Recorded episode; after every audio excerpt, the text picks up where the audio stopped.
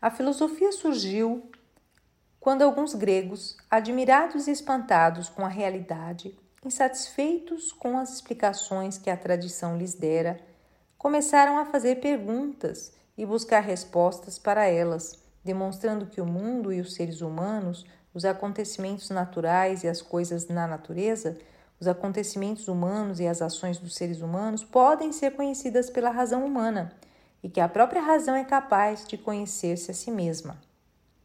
Em suma, a filosofia surgiu quando alguns pensadores gregos se deram conta de que a verdade do mundo e dos humanos não era algo secreto e misterioso que precisasse ser revelado por divindades a alguns escolhidos, mas que, ao contrário, poderia ser conhecida por todos por meio de operações mentais de raciocínio, que são as mesmas em todos os seres humanos esses pensadores descobriram também que a linguagem respeita as exigências do pensamento e que, por esse mesmo motivo, os conhecimentos verdadeiros podem ser transmitidos e ensinados a todos. Resolvido o problema da origem da filosofia, agora temos um outro que também tem ocupado muito os estudiosos. O novo problema pode ser assim formulado: a filosofia nasceu realizando uma transformação gradual nos mitos gregos ou nasceu por uma ruptura radical com os mitos? O que é um mito? Um mito é uma narrativa sobre a origem de alguma coisa.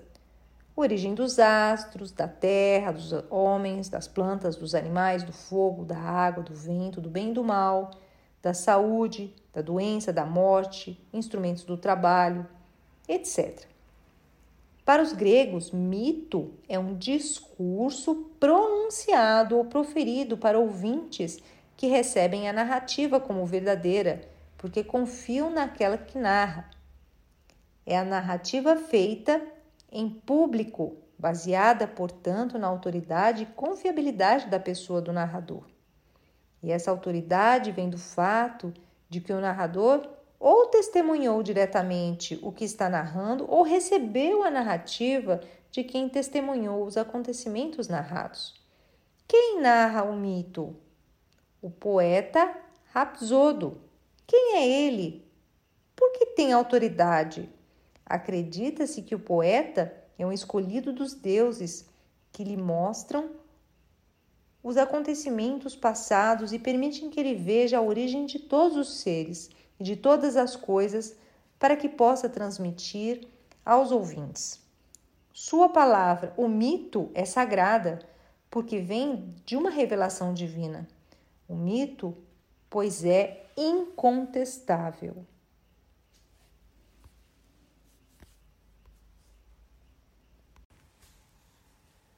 Quais são as diferenças entre filosofia e mito? Primeiro, o mito pretendia narrar como as coisas eram ou tinham sido no passado imemorial, longínquo e fabuloso, voltando-se para o que era antes que tudo existisse, tal como existe no presente. A filosofia, ao contrário, se preocupa em explicar como e por que no passado, no presente e no futuro, isto é, na totalidade do tempo, as coisas são como são.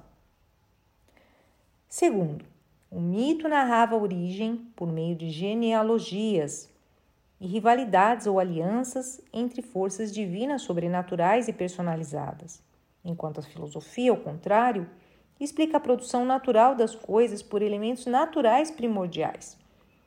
Por exemplo, a água, o úmido, fogo ou quente, ar ou frio, terra ou seco, por meio de causas naturais e impessoais, ação e movimento, de combinação, composição e separação entre os quatro elementos primordiais. Assim, por exemplo, o mito falava nos deuses Urano, Ponto e Gaia. A filosofia fala em céu, mar e terra. O mito narrava a origem dos seres celestes, terrestres, marinhos, pelos casamentos de Gaia com Urano e Ponto. A filosofia explica o surgimento do céu, do mar e da terra e dos seres que neles vivem, explicando os movimentos e ações de composição, combinação e separação dos quatro elementos: o úmido, o seco, o quente e o frio. O mito não se importava com contradições, com o fabuloso, o incompreensível, não só porque esses eram traços próprios da narrativa mítica, como também porque a confiança e a crença do mito vinham da autoridade religiosa do narrador. A filosofia, ao contrário, não admite contradições. Confabulação é coisa são coisas incompreensíveis, mas exige que a explicação seja coerente, lógica e racional. além disso, a autoridade da explicação não vem da pessoa do filósofo, mas da razão, que é a mesma em todos os seres humanos. Feito isso, responda à pergunta preparada para o Enem.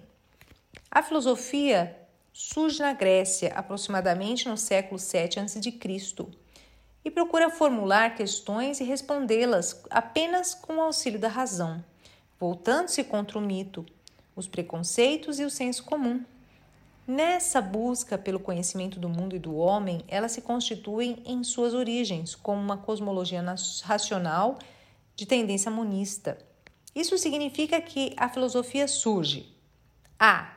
reforçando o testemunho dos sentidos, portanto, afirma a multiplicidade e a transitoriedade de todas as coisas. B.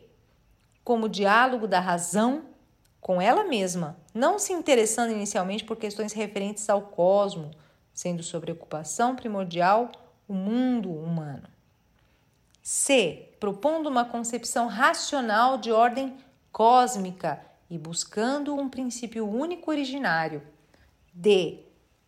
Como um conhecimento alimentado pela codificação mítica e procura elucidar os mistérios dos tempos primordiais por meio de uma verdade revelada.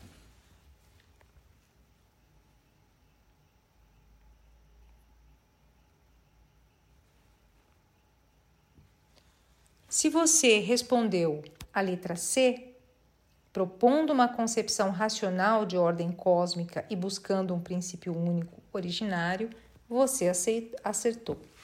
Parabéns!